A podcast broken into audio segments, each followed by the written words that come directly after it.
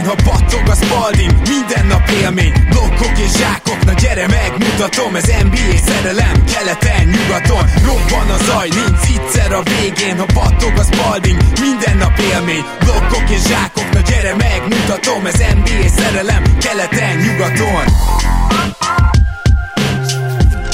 Éj jó! Szép jó napot kívánok mindenkinek, ez itt a Rep City keleten-nyugaton podcast, én Rédai Gábor vagyok, és kivételesen nem Zukály Zolival, aki igazoltan hiányzik, vagyok, hanem Gedei Tibivel, akivel most egy ex the coach rész jön. Szia Tibi! Üdvözlöm a kedves hallgatókat, szia, szia, és nagyon örülök, hogy itt lehetek, és a Zolit nem is tudom maximálisan pótolni, de megpróbálom, amennyire csak tőlem telik. Hát ha már ö, megpróbáljuk, akkor először is beszéljünk arról, ami holnap jön, illetve hát mi ezt pénteken vesszük fel, de a szombat szombaton hallgatnátok a mai műsort, akkor természetesen ma jön. Mint ahogy beharangoztuk, 29-én lesz az első keleten-nyugaton rendezvény, közös meccsnézés, és ez rögtön egy ilyen elképesztő formában lévő Nets és a liga második legjobb mérlegével rendelkező Bucks összecsapása lesz. Ugye 11 órakor kezdődik a mérkőzés, de 21.30-kor mi már nyitjuk a kapukat a Pizza Cum Laudéban, és hogyha szeretnétek jönni, akkor annyi a dolgotok, hogy felmentek a keleten-nyugaton Facebookra, és ott megtaláljátok a posztot, az alá pedig írjátok be, hogy jövök. Azt hiszem ezt eddig kb. 14-15-en tették meg, úgyhogy még van hely, körülbelül 30-40 ember befogadására alkalmas a Pizza Cum Laude, úgyhogy gyertek el, mert elég jó buli lesz,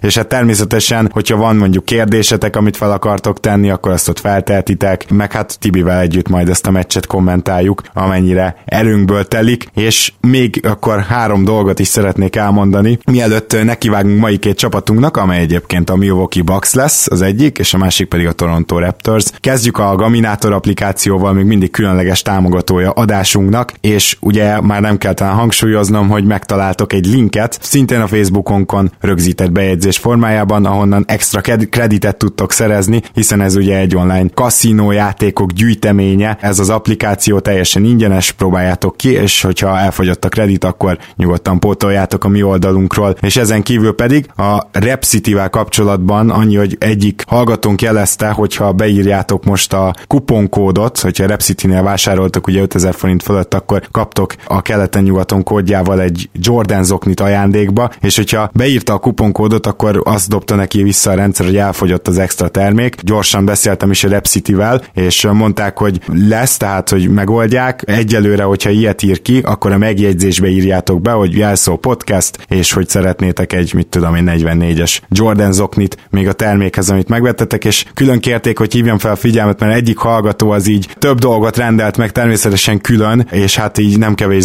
az jutott hozzá, hogy ha lehet, akkor mondjuk úgy, hogy egy hónapban egy ember csak egyszer éljen ezzel a, az akcióval. Egyébként nagyon köszönjük, hogy így kifosztjátok őket a promós termékükből, meg szerintem az együttműködésnek is jót tesz, úgyhogy a Jóisten őrizze meg ezt a szokásotokat. De a lényeg akkor az, tehát még egyszer, hogy ha esetleg visszadobná az oldal a promókódot, ugye a kupon hozzáadására kell rámenni, akkor majd a vásárlásnál a megjegyzésbe írjátok be, jó, és akkor Repcity megoldja nektek. Illetőleg a holnappal kapcsolatban még annyit, holnap is természetesen 10% kedvezményben részesülhettek, mint ahogy mindig Gedei Tibiéknél a Pizza Cum Laudében, itt ugyanis, hogyha bemondjátok, hogy Gary Payton, egyelőre ez a jelszavunk, akkor 10%-kal olcsóbban esztek, isztok, és nagyon finom pizzákat esztek, nagyon finom hamburgereket esztek, és és a kedvenc italaitokat ihatjátok. És mondom, ez holnap is természetesen él. Tibi, várod már a holnapot? Igen, várom természetesen, és amikor mondtad, hogy amennyire erőnkből telik, ez most hatányozottan igaz, mert sajnos éjszaka belázasodtam, de, de mindenképpen ott leszek holnap, és remélem, hogy, hogy ez csak egy ilyen, egy ilyen futólász volt. Szeretettel várunk mindenkit. Valószínű csak egy 30 ember tudunk maximum fogadni, volt most egy-két eltházas rendezvényünk 31 emberrel, és, és nagyon-nagyon úgy tűnt, hogy azt jelnek teltház környéken jelenleg, hogy mindenki kényelmesen tudjon ülni és kényelmesen figyelmesen néz a mérkőzést, illetve mm, készülünk most már egy kis meglepetéssel, hogy még jobban nézzen ki a hely, hoztam egy-két aláírt, bekertezett NBA meszt, remélem azokat a mai nap vagy a holnapi nap folyamán ki tudjuk tenni a falra, ugye ez a mini betegség ez most egy picit közbeszólt, de remélem, hogy tényleg csak futó és, és lesz energiám holnap ezzel foglalkozni délelőtt. Már csak azért is, mert ma ugye fel is készülünk valamennyire erre a találkozóra, az egyik csapatot, a Milwaukee Bucks-t elemezzük, és akkor szerintem kezdjük is el, tehát hogy az ő játékuk, ez a kérdés, hogy hogy hogy néz ki. Ugye azt tudjuk, hogy Mike Budenholzer, amikor jött, akkor egyrészt látott és győzött, mert teljesen átalakította ennek a csapatnak a játékát, másrészt pedig tőle valahogy nem lepődtünk meg, hogy még egy olyan csapat lett, aki 40 triplát dob rá meccsenként, mert ő ilyen szempontból mindig is sok triplás csapatokat egyzett Atlantában, és most a Bucksnak a kerete is úgy lett alakítva, azt hiszem a nyáron például Brook Lopez igazolása is erről szól, szinte mindenki rá tudja dobni azt a triplát, úgyhogy ha jól sejtem a támadójátékot, szinte innen foghatjuk meg, hogy folyamatosan keresik az üres vagy félüres tripla lehetőségét. Igen, elég sok kinti dobással próbálkoznak, és meg is tehetik, hiszen kumpót leszámítva nagyjából mindenki legít kinti dobó ebbe a csapatba. Azért a kezdőtösbe a, a, a hatékonyság az hagy némi kívánnivalót maga után, hiszen Lopez 35, Bledsoe pedig 37%-kal tüzel idénkintről, ami azért messze nem elit kategória. A tranzíciós játékuk nagyon-nagyon érdekes. A kumpónak a pat, védőpattanója nincsen kiszabadító passz, hanem a tranzíciót úgy indítja meg, hogy gyakorlatilag egyből ájzóval kezdenek, és a többi játékos pedig baromi szélesen várja ezt az egészet. Például okáért Brook Lopez rendszeresen nem mély pozíciót fog tranzícióból első hullámba, hanem egyből fut a sarokba, ami abszolút nem szokványos, hiszen ugye az alaptranzíciókat úgy szokták felépíteni, hogy az első center pozíciót fog a második fent esetleg forgat. Memphisnél ezt nagyon-nagyon szépen meg lehetett figyelni, ugye, hogy Gasol gyakorlatilag fent kezd irányítóból a tranzíciót, és abból forgat, abból dob, abból passzolgat. Jó, itt tehát akkor itt a tranzíciót azt tisztázzuk, hogy itt most igazából átmenetre gondolsz, és nem feltétlenül lerohanásra, noha ezek elég gyakran lerohanásba torkollanak, hiszen amikor Antetokumpo elindul a védőpattanó után, akkor azért ő elég gyorsan végigér a pályán. Igen, igen, igen, igen, átmeneti játékra gondolok, ahol egyszerűen felszabadítják a helyet kumpónak, és az ő állzóival kezdődik nagyon-nagyon sok play. Nem is nagyon csinálnak semmit, nem, nem, nem, nem, nem állnak fel, nincs a játékhívás, hanem a többiek hozzá alkalmazkodva baromi szélesen tartják a pályát, és, és egyből állzóval indul a játék, és a keretük alkalmas is erre, hiszen a cserepadról rengeteg jó sút erőn, ugye a kezdőtösben, még hogyha, még hogyha Bládzó és Lopez csak 34 és csak 35%-kal triplázik, azért az nem teljesen veszélytelen. Plusz hát ugye van kontra egy-együk, és ugye ezzel lehet leginkább azt kompenzálni, hogy Pumpó, mint, mint labda nélküli játékos, én úgy gondolom, hogy kevésbé hasznos, ugye mivel nincsen nagyon kinti dobása, viszont egy-egyben meg gyakorlatilag tarthatatlan ugye a fizikai adottságai miatt. Akkor adódik a kérdés, szerintem egyből felmerült a hallgatók felében is, hogy miért nem úgy próbálják levédekezni ezt az ellenfelek. Most azért mondom, hogy lehet, hogy megpróbálják, csak nem sikerül, de ugye a Bucks egy nagyon erős támadó csapat idén, konkrétan top 3 és hogy miért nem az történik, hogy vagy Bledsoe-ról, vagy Lopezről, de leginkább Bledsoe-ról megpróbálnak lesegíteni egyből az elején? Hát azért, mert ez a 34, meg ez a 35 százalék, ez, ez azért egy icipicit csalóka, mert nyilván ebbe van utolsó másodperces hármas, ebbe van, ebbe van blogból kifutós hármas, és valószínű, hogyha teljesen üresen hagynák őket, akkor ennél egy picit hatékonyabbak lennének. Nem olyan könnyű egyébként kumpóra segíteni, mert még ha ott is vagy rajta, vagy területet adsz neki és behúzódsz, nagyon sokan behúzódnak ugye kumpóról, és úgy védekeznek, hogy, hogy feladják gyakorlatilag a középtávolit, de tényleg annyira freak és annyira, annyira hihetetlen fizikai adottságai vannak, kicsit ilyen, picit Ben Simmons még ez a kategória, hogy ha ott hagyod neki a területet, nem dobást válasz, hanem még úgy is el tud ugye jutni a gyűrűig, úgyhogy nem olyan könnyű azért egy 34-35 os triplázót feladni. Ö, Lopeznél meg ugye végképp érdekes a helyzet, hiszen ő egy, egy, egy poppoló center, egy kifele leváló center lett idén rengeteg dobással, és az ellenfélnek a, az ötöseit folyamatosan ki tudja ugye ezáltal húzni. Így ugye megakadályozza a legitőbb rimprotekciót ugye az ellenfélnél, és ez a 35 ez, ez nagyon-nagyon csalóka, rengeteg olyan dobást vállal szerintem, ami, ami nem feltétlenül helyzet, és meg van neki engedve, még talán nem tisztult ez le, de azért, hogyha őt ott hagyjuk wide openre, akkor, akkor az, az, az, az nagyon nagy probléma. Mm-hmm. Szóval nyilván védekezni kell rajta. Nem lehet azért ezekről a játékosokról olyan szinten túlsegíteni, de abban szinte biztos vagyok, hogy majd egy playoff párharcba ezt meg fogják ellenük próbálni, mint például a, a Rakic ellen ugye ezt csinálták, hogy úgy, úgy Árizát adták fel nagyon sokszor, biztos vagyok benne, hogy itt is hasonló lesz majd a védekezés, hogy azt mondják, hogy oké, okay, Bledsoe, hogyha be tudsz dobni az a hárombonos, akkor, akkor kikapunk, ha meg nem tudsz, akkor, akkor esetleg gyerünk. Uh-huh. Viszont akkor azt mondhatjuk, hogy elképesztően Antetokumpónak az erényeire épül a támadójáték, de ettől függetlenül azért azt is látjuk, hogy Middletonnak is, hogy úgy mondjam, megvan a usage százaléka, nyilván akkor még inkább, amikor nincs fenn uh, Giannis a pályán, illetve hogy a pad is rengeteg triplát vállal, tehát akkor azért enélkül is van valamilyen játékuk, ezt megkockáztatom. Abszolút Middletonnak egyébként ugyanaz meg van engedve, idézőjelve engedve mindent a kumpónak. Tranzíciókból ő is egyből ázózhat, ő is egyből viheti le posztra az embereket, egyből középről vagy 45-ről is egy-egyezhet, és, és az az érdekes mind a két játékos, hogy nem csak felül, hanem ugye gyűrű alatt is nagyon sokat látjuk őket. Szóval ők tényleg fentről is tudnak egy-egyezni, posztapolni is tudnak, passzuk is van belőle. Hát ugye Middletonnak azért van egy elég erős kinti dobása is, úgyhogy azért ez egy, ez egy nagyon-nagyon veszélyes páros, és, és talán emiatt nem is kell a támadó rendszer túl bonyolítani, mert amikor van két ilyen potens támadó, akkor azoknak az egyéni képességeire is tudsz nagyon szépen építeni. A érdekesség az az lesz, hogy play mire lesz ez elég, és nagyon-nagyon jó, hogy a padot kiemelted, mert nagyon jó kinti dobok jönnek a padról, ugye Ilyesova, Snell, DJ Wilson 47%-a dob idén. Kannolton. igen, igen, igen. DJ Wilsonnál érdemes kiemelni, hogy egy bedobott hármas felet. Szóval még hogyha nem is óriási a volumen, de azért aki feljön, az bele tud állni a kinti dobásba, és ugye többnyire vagy Middleton, vagy, vagy Kumpo a pályán van Ja, meg hát ugye akkor még nem is beszéltünk Makerről, aki gyakorlatilag idén, hogyha a tripla vonon kívül meg, megkapja a labdát, akkor onnan szinte mindig eldobja, tehát független attól, hogy van-e rajta valaki. Igen, mondjuk szerintem ő nem, nem fejlődik. Nekem ájtesztre sem annyira statisztikákban most nem tudnám megmondani. A három pontosokat írtam ki, a 37%-a dob idén is nincs egybe dobottja sem. Nekem ő picit súlytalannak tűnik. Én nem tudom, hogy a Milwaukee drukkerek, de kíváncsi vagyok, hogy mit várnak tőle, és hogy milyen upside-ot látnak bele én jelen pillanatban olyan nagyon-nagyon sokat nem sajnos. Uh-huh. Na hát akkor itt láthattuk, és például akkor a pad is általában úgy jut el tripla helyzetekig, hogy akár Janis van velük fenn a pályán, akár Middleton, vagy gondolom Bledsoe, mint harmadik opció itt szóba jöhet, az ő ISO helyzeteikből a rásegítések után elindul az Atlantában is látott körbepassz. Igen, igen, igen, igen, igen. Ugye mivel a tranzíciót egyből ISO-val kezdik, és abból mennek a kipasszok, és meg is van nekik engedve, hogy azokat bátran elvállalják, ezért, ezért még hogyha picit fajék egyszerű is ez a játék, de nagyon-nagyon hatékony, mert ugye nem nagyon lehet ezekkel a játékosokkal egy egyben mit kezdeni, főleg nem egy rendezetlen védelem ellen, és, az az érdekesség, hogy, hogy egy Lopez ugye szemre nagyon lassúnak tűnik, de neki is van kontra egy egye. Neki is van ez a ez dobócsel, hogyha nagyon agresszívan futnak ki rá, és, és abból egy leütés, és kilépi a két hosszút, és valahogy befejezi gyűrű alatt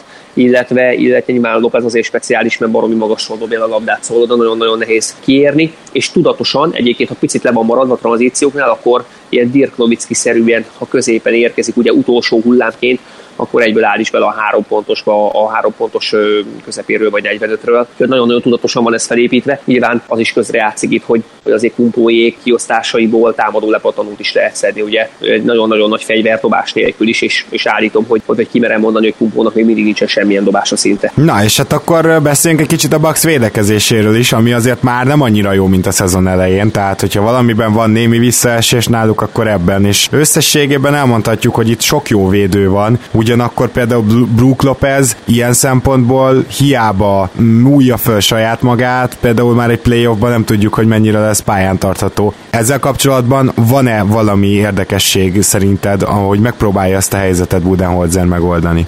Nagyon extra dolgokat azért nem tudott kitalálni, ugye Drobekkel védi a 2-2-t Lopez többnyire, és ő hihetetlenül mélyen marad ezeknél a, ezeknél a, a spotoknál, ezeknél a helyzeteknél. Tehát akkor gyakorlatilag elmondhatjuk, hogy ő szinte a gyűrű alá visszamegy, amikor jön egy kettő-kettő, és ott várja a labdást, vagy pedig Igen, a roller. és nála nem látjuk azt a kar láb munkát, amit mondjuk egy, egy Margasolnál látunk, hogy, hogy nagyon-nagyon szépen eltalálja a távolságokat, zavarja a dobásokat, megpróbál a picik mögött úgy maradni, vagy előtt úgy maradni, bocsánat, hogy, hogy nyilván megfogni sebességgel nem tudja őket, de legalább, legalább lassítani és, és, és, és dobás nehezíteni. Lopeznél sajnos ilyeneket nem igazán látunk, nagyon-nagyon lassú lábbal, és szerintem ez egy, ez egy, ez egy nagyon nagy nagy hátrány, azért kettő-kettőbe emiatt ugye verhetőek. Többiek ugye többnyire váltanak mindent, és nagyon szépen össze vannak rakva a besegítések, egy passzról is segítenek, nagyon atletikusak visszaállnak, a rotáció is meg van szervezve. Nem olyan szinten, mint a második csapatunknál, de összességében azért, azért nem teljesen reménytelen a védekezésük. López nagyon nagy és López rengeteget kell kettő-kettőbe támadni, mert, mert tényleg nem tud mit kezdeni sajnos a, a, ennek a védésével. Egyébként Lópezen kívül mindent elcserélnek ők is,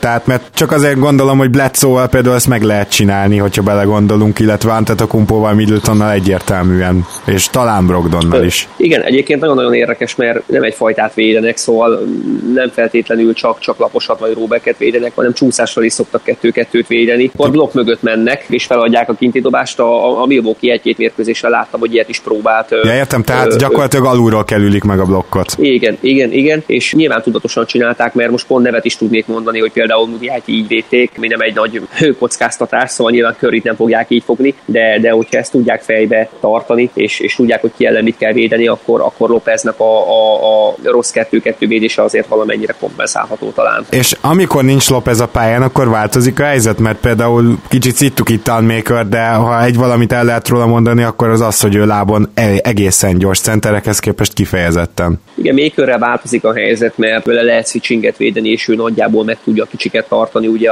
nagyon jó adottságai vannak, nagyon-nagyon hosszú kezei vannak, és annyira nem lassú mozgású, viszont szerintem támadásban meg a hatékonyság annyit, annyit romlik, hogy én nem tudok Makerrel jelenleg még, még kibékülni. Nekem ő nagyon-nagyon-nagyon súlytalannak tűnik, abszolút nem tűnik faktornak, hogyha komoly célokról beszélünk, és mondjuk nem play jutásról, hanem mondjuk egy konferencia döntőről, akkor szerintem Maker nem tud faktor lenni. Na hát akkor nem beszéljünk a másik csapatunkról, amelyik a Toronto Raptors, és amelyik szintén hasonlóan egyszerű játékot játszik, igaz, hogy gyakorlatilag teljesen mást, de ahogy beszélgettünk itt az adás előtt, és mondtad, hogy úgy érzed, hogy náluk se, sincsenek olyan bonyolult figurák, mint például az előző két csapatunknál, a Memphisnél és a Dallasnál voltak. Ugyanakkor a Raptorsnak a, tehát egyáltalán a játékát muszáj ketté bontani, mert az, hogy Lowry éppen pályán van, vagy nincs, az alapvetően ettől teljesen máshogy néz ki a Raptors. Ugye erről már sokat beszéltem, elég brutális a különbség a, egyébként támadó hatékonyságban is, ilyen Lowry-val azért bőven ilyen liga elit szinten támad a Raptors, Lowry nélkül egy ilyen liga közepe. És hát ennek majd megkereshetjük az okát, illetve nyilván Kawai beépítése is folyik, és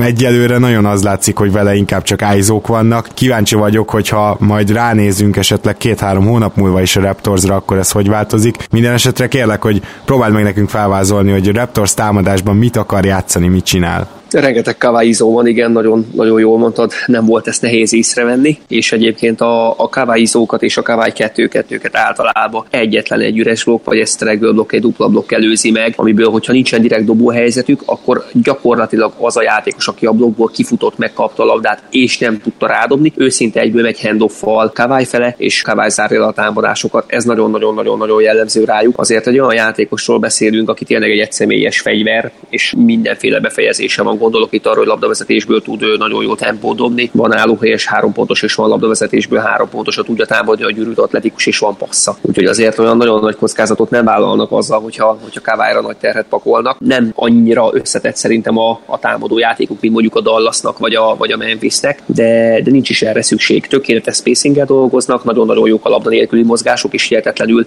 hihetetlenül jó ehhez a keret. Nagyon-nagyon jó ez a keret, hiszen itt is rengeteg jó kinti dobó van, és mindenki tudja pontosan a, a szerepét, főleg amióta, amióta Sziákam is elkezdett kintidobásba is picit erősödni, és elkezdett felfele jönni. Nem tudom pontosan a statisztikát, nem idén 33%-kal triplázik, de gyanítom, ez egy, ez egy fejlődő tendencia nála. Ezt jól gondolod, igen.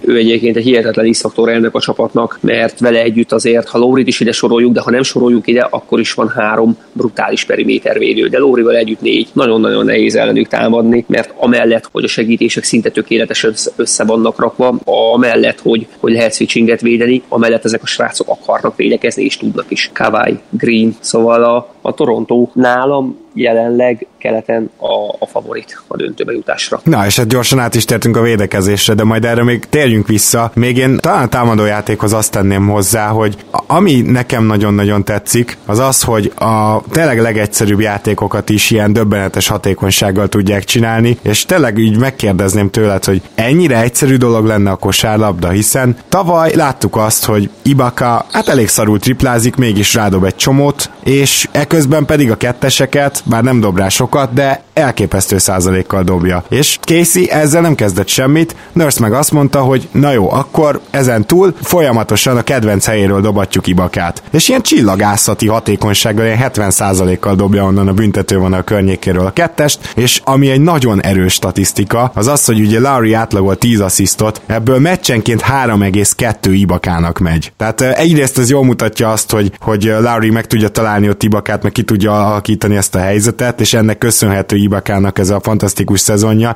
Egyébként nagyon durva, amikor Lauri nincs pályán, akkor Ibaka sokkal jobban szenved, vagy hát meg se tudja közelíteni ezt a teljesítményt. A másik érdekesség tényleg az, hogy ez a világ legegyszerűbb játéka. Egy 2-2, ami után Ibaka ott marad, gyakorlatilag Lauri nyilván el fog indulni valamelyik irányba, hogy elhúzza a védőket. Ibaka ott marad a kedvenc helyén, megkapja, bedobja, és működik, és nem csak a szezon első két hetében működött, hanem amióta az ellenfelek már régesség felkészülhettek rá, azóta is elképesztő hatékonysággal megy ez a történet. Igen, a nurse rendszerben, ami nekem nagyon-nagyon tetszik, hogy, hogy nagyon nagy dobásszabadságot ad a játékosoknak. Tranzícióknál ez nagyon-nagyon látszik, hiszen, hiszen első szándékból nem csak kint itt, hanem akár egy középtávolit is elmernek dobni, legyen szó bárkiről. És ezzel a játékosok nem élnek vissza, mert nem látod azt egy Toronto meccsen, hogy haigálnak össze-vissza, mint a félőrültek, viszont tényleg ami helyzet, abban gondolkodás nélkül bele tudnak állni. Még egy picit a tranzíciónál maradva, és utána rátér Kibakára. Itt is nagyon-nagyon sokat keresik Kavályt egyből. Itt a, a, a Milwaukee-val ellentétben Kavály nagyon sokszor posztába kapja meg egyből a labdát, és ugye onnan próbál meg alulról dolgozni. Nagyon-nagyon jól dolgozik a palánknak háttal is, és, és itt is kijön az, hogy van osztása, és ugye tud passzolni is nagyon-nagyon jól, a befejezése is extra. De a Ibaka 2-2 nagyon-nagyon érdekesek, Ibaka nagyon jó picket, pop és picket játékos is, ugye nagyon nehéz ellene védekezni, mert ugye tud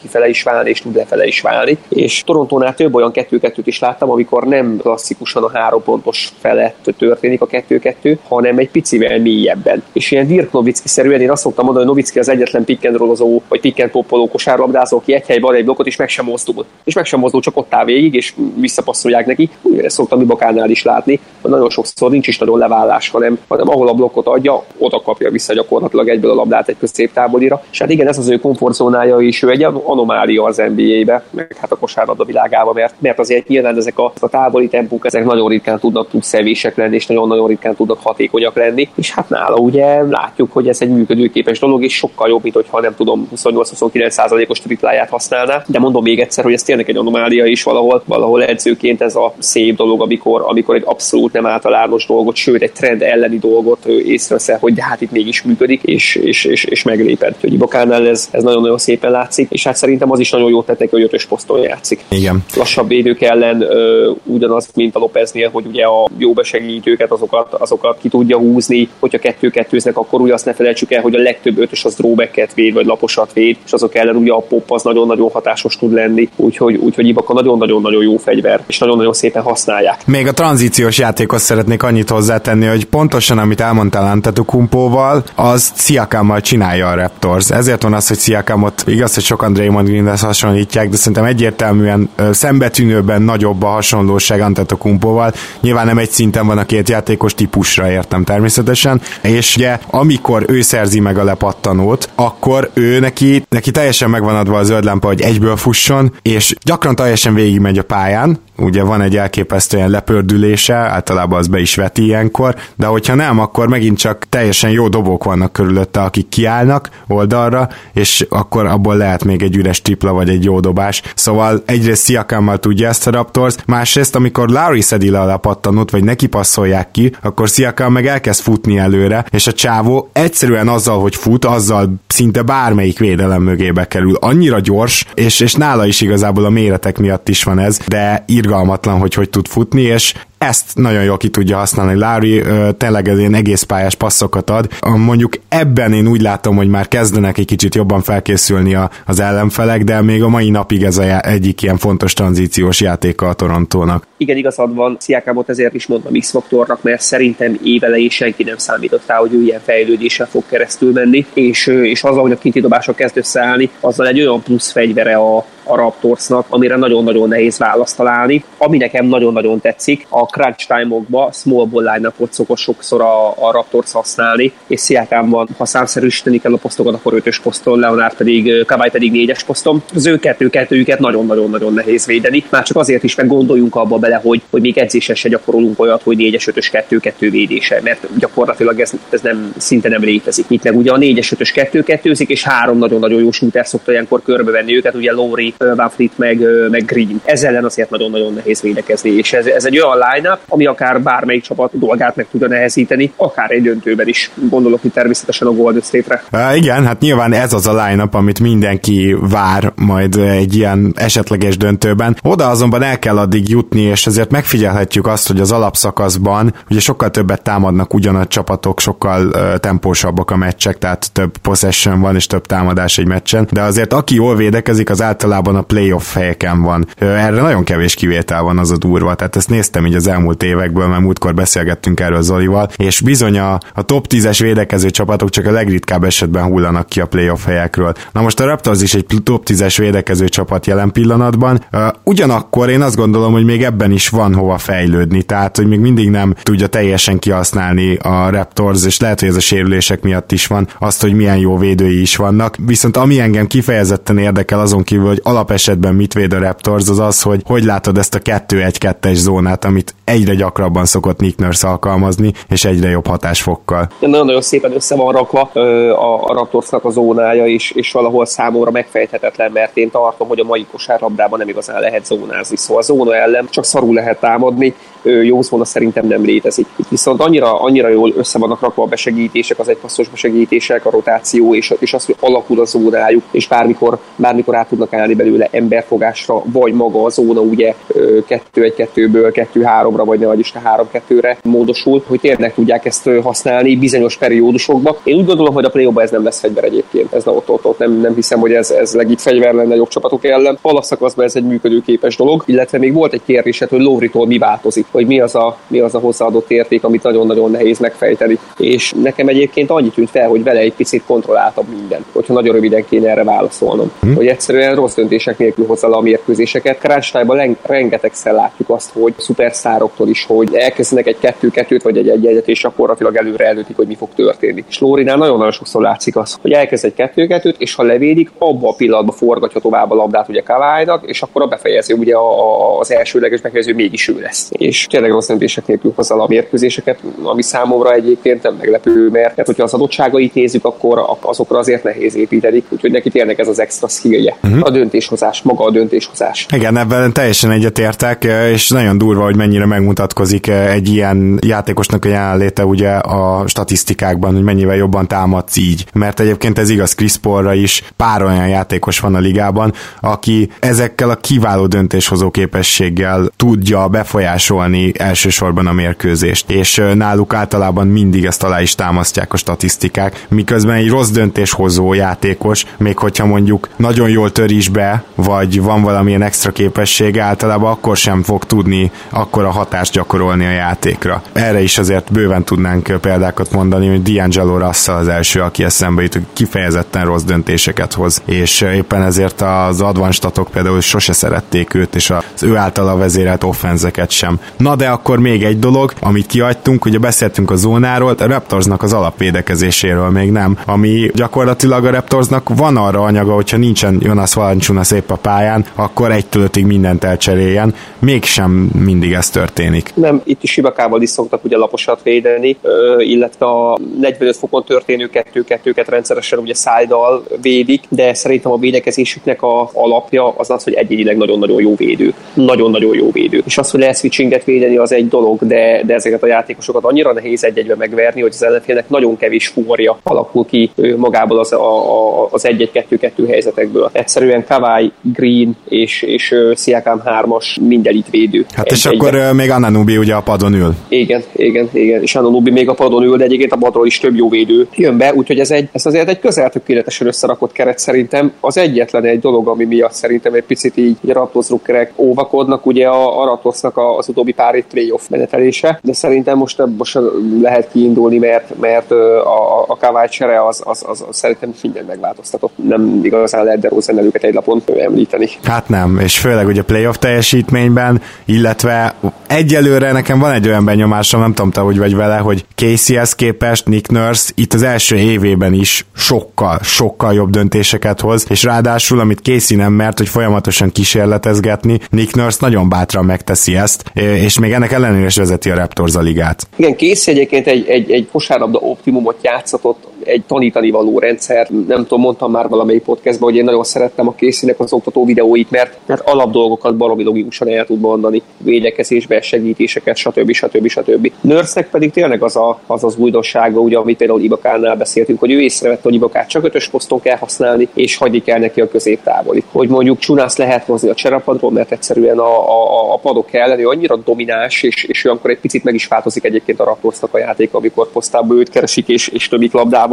Hát vagy a kettő-kettők élete... akkor ugye rendszeresen nem úgy végződnek, hogy poppal, hanem rollal, tehát ugye Valanciunas megy be, és akkor onnan meg már nagyon nehéz megállítani. És hát az egyik legjobb pick and rollozó center egyébként, hogyha szigorúan beszélünk, és valami 18,8 perc alatt 12,3 pontot átlagol idén, ami fantasztikus, hihetetlen hatékony. Valamennyi kinti dobása is lett most már 30% környéki, szóval nyilván nem, nem, nem attól lett idén jobb játékos. De az, hogy padelle használja, limitáltan használja, de amikor a pályában perc, percekbe gondolom, hogy limitáltan, de amikor a pályában, akkor tömik labdával, hát a ilyet nem láttunk. Ott azt láttuk, hogy több percet játszik, de nem kap elég labdát. Igen. És, és Csunász használni kell. Ő valószínű nem, nem egy 32 perces játékos, mert, mert, mert ezt az aktivitást nem tudná annyi ideig bírni, és nem is kell egyébként egy olyan csapatban, ahol ilyen játékosai vannak, mint Kavály és, és Lowry hogyha ő a pályán van, akkor őt használni kell támadásba, főleg a padok ellen, ő egy, ő egy megállíthatatlan fegyver. Őt nem nagyon lehet pozícióba egy egybe tartani, nagyon jó pick and roll játékos, és, és, és azért kell, hogy ő a, a padról jöjjön, hogy akkor tudjanak azok a, azok a támadó gépek pihenni a Raptorsba,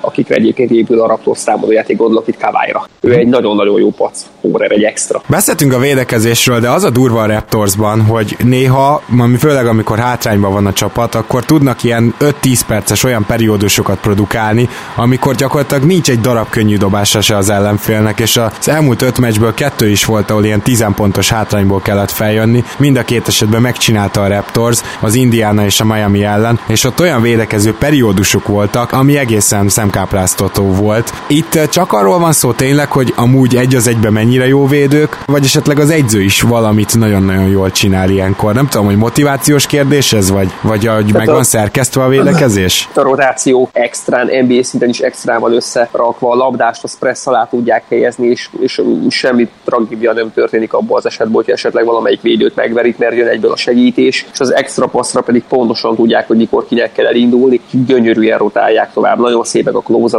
is náluk, akarati tényező is extra, szóval látszik, hogy ők ki akarják konkrétan védeni a, az ellenfélnek a, a támadását, és vicces, hogy ezt így kiemeljük, de ez abszolút nem mondható el szerintem minden csapatról, és nem minden line Itt ez nagyon-nagyon-nagyon szépen szépen össze van rakva, hogy labdás pressz alatt van, ha kell, akkor egy passzról is segítenek, pontosan tudja a, a, a gyenge oldal, hogy, hogy, hogy melyik passzra kinek kell indulni. Nagyon-nagyon automatikusan csinálják, és még az is megfigyelhető, hogy egy picit elbizonytalanodik a Raptors védel, akkor inkább ketten indulnak el, mint hogy egy sem. Aha. Akkor úgy vannak vele, hogy, és ez komolyan megfigyelhető náluk, hogy inkább ketten mennek a labdásra, mert hát ugye ezt ne felejtsük el, hogy a labdás ember mindig a legveszélyesebb, ugye, közhely, de igaz. Te a Raptors ellen mit játszanál, és a Bucks ellen mit játszanál. Én elsősorban például védekezésbe kérdezném, hogy a Bucks ellen szerinted mi lehet az, amit majd biztosan látunk, lehet, hogy már az alapszakaszban is, de a playoffba is, és a Raptors ellen mi lehet majd? Hát a Bucks ellen a Raptorsnak a zónáját oh. játszhatnám.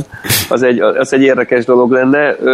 Én kumpot feladnám teljesen, amennyire csak lehet feladnám, és hát ugye, amit te mondtál egy playoff párharcban, nagyjából azt csinálnám ellenük, hogy kinéznék egy játékost, aki esetleg kevésbé, kevésbé meleg és és azt próbálnám fel, és arról próbálnék túl segíteni. Kumpot muszáj duplázni, palánk alatt is muszáj az egy-egyére segíteni, és Bledsoe egyébként tökéletes alany arra, hogy feladogassuk, én valószínűleg őt adnám fel. Nagyon-nagyon-nagyon nehéz ellenük védekezni, ugye pont amiatt, mert, mert azért ezek extra egy-egy, egyező játékosok, és más meg nem is nagyon szabadott hagyni. Úgyhogy valószínű ez lenne a védekezésem. A Raptors szerintem sokkal nehezebb kérdés, hogy gyakorlatilag annyira tökéletes a spacing, és annyira, annyira a modern kosárlabdához tökéletes a keret, hogy hát kis túlzással teljesen teljesen mindegy, mit védesz ellenük, pontot fognak dobni. Nem tudom, nagyon-nagyon nehéz erre válaszolni. Nagyon-nagyon nehéz erre válaszolni. Én valószínűleg Lórit próbálnám ledominálni fizikálisan. Az első pillanattól fogva támad, úgy támadnék, hogy blokkokba vezessen bele, hogy ő ütköző, hogy ő fáradjon, hogy ő, ő neki kelljen folyamatosan szenvedni, hogy két-három blokkon keresztül futtatnám, ahol egy-egy könyököst bekap, mert hogyha őt kivesszük, mint, mint, mint agyat, mint, mint jó döntéshozót, akkor azért a Raptors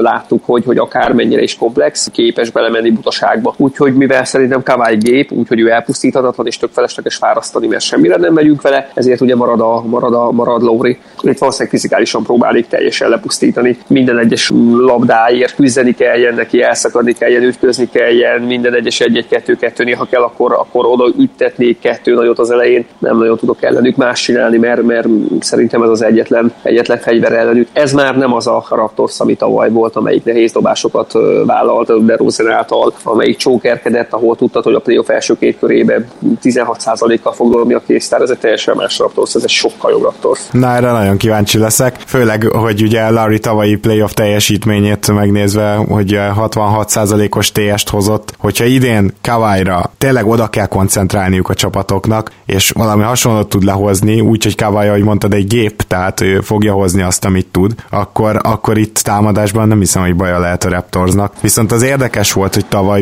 védekezésben is voltak problémák a playoffba a Cleveland ellen, és már az alapszakaszban is mondtuk azt sokszor, hogy a top 10 csapat ellen sokkal rosszabbul védekezik a Raptors.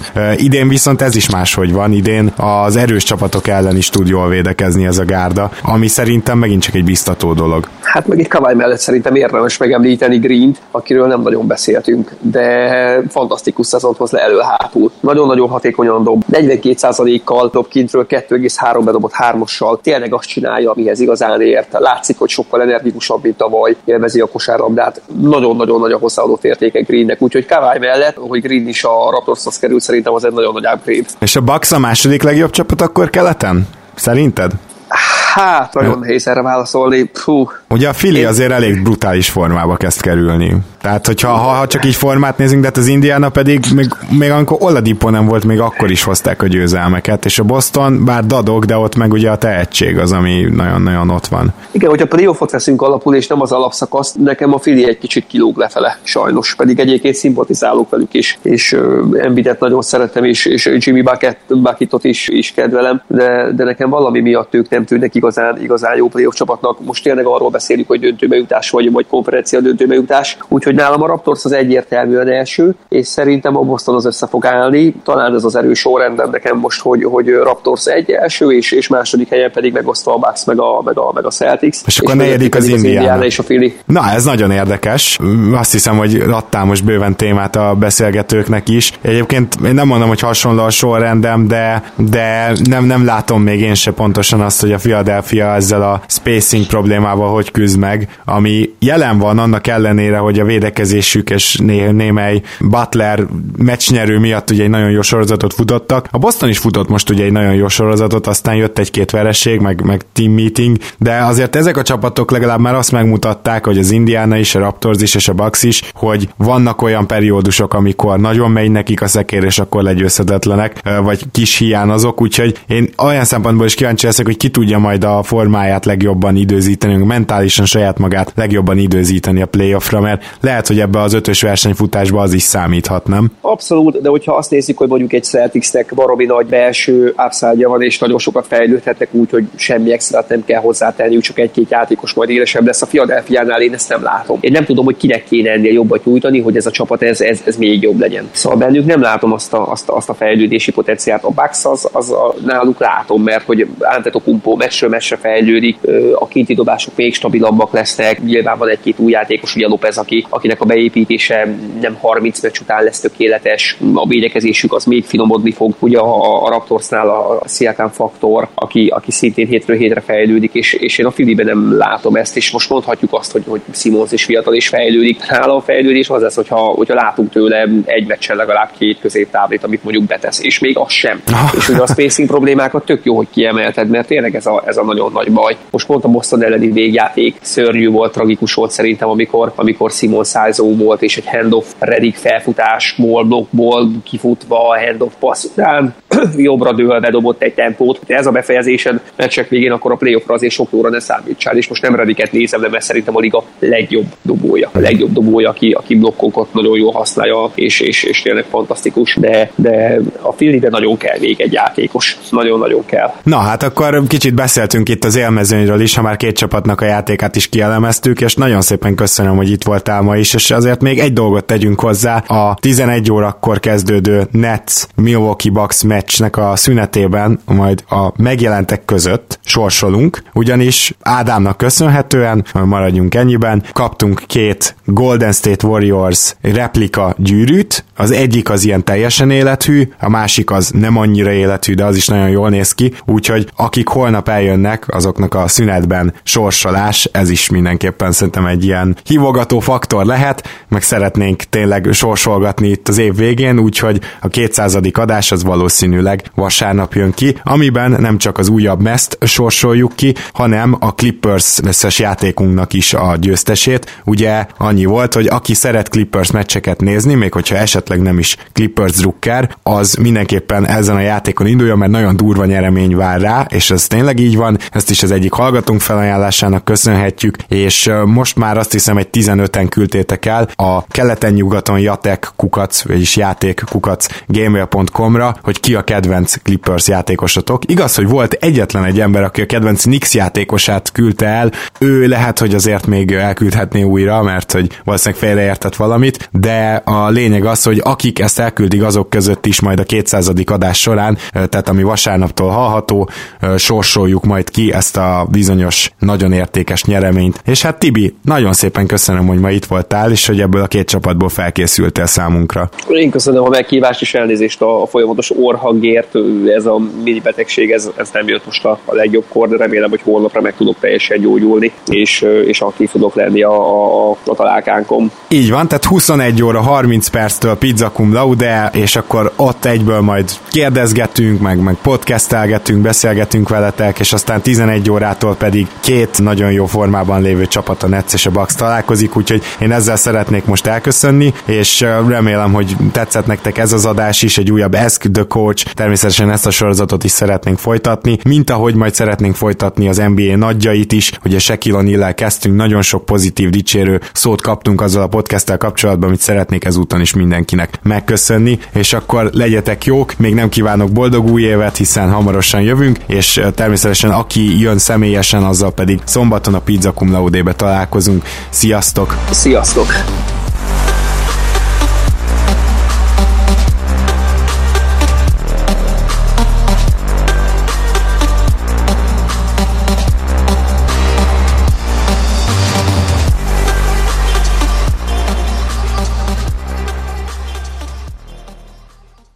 Ha más podcastekre is kíváncsi vagy, hallgassd meg a Béton műsor ajánlóját. El tudod képzelni, hogy a podcastet, amit éppen most hallgattál, fél év múlva már a mesterséges intelligencia generálja? Mi sem. De ha érdekel, eljötte már a gépek lázadása. Hallgass bele az Embertelen podcastbe. Orsós Lajos vagyok, a műsor házigazdája. Egyelőre még élőben. Egyelőre. Fedezzük fel együtt, hogyan ismerkedik, randizik, mesél és vitatkozik Betty és Péter, két teljesen mesterséges intelligencia. Lajos, a podcast címét mond még egyszer, Léci. Oké. Okay. Embertelen podcast. Ez a műsor a Béton közösség tagja.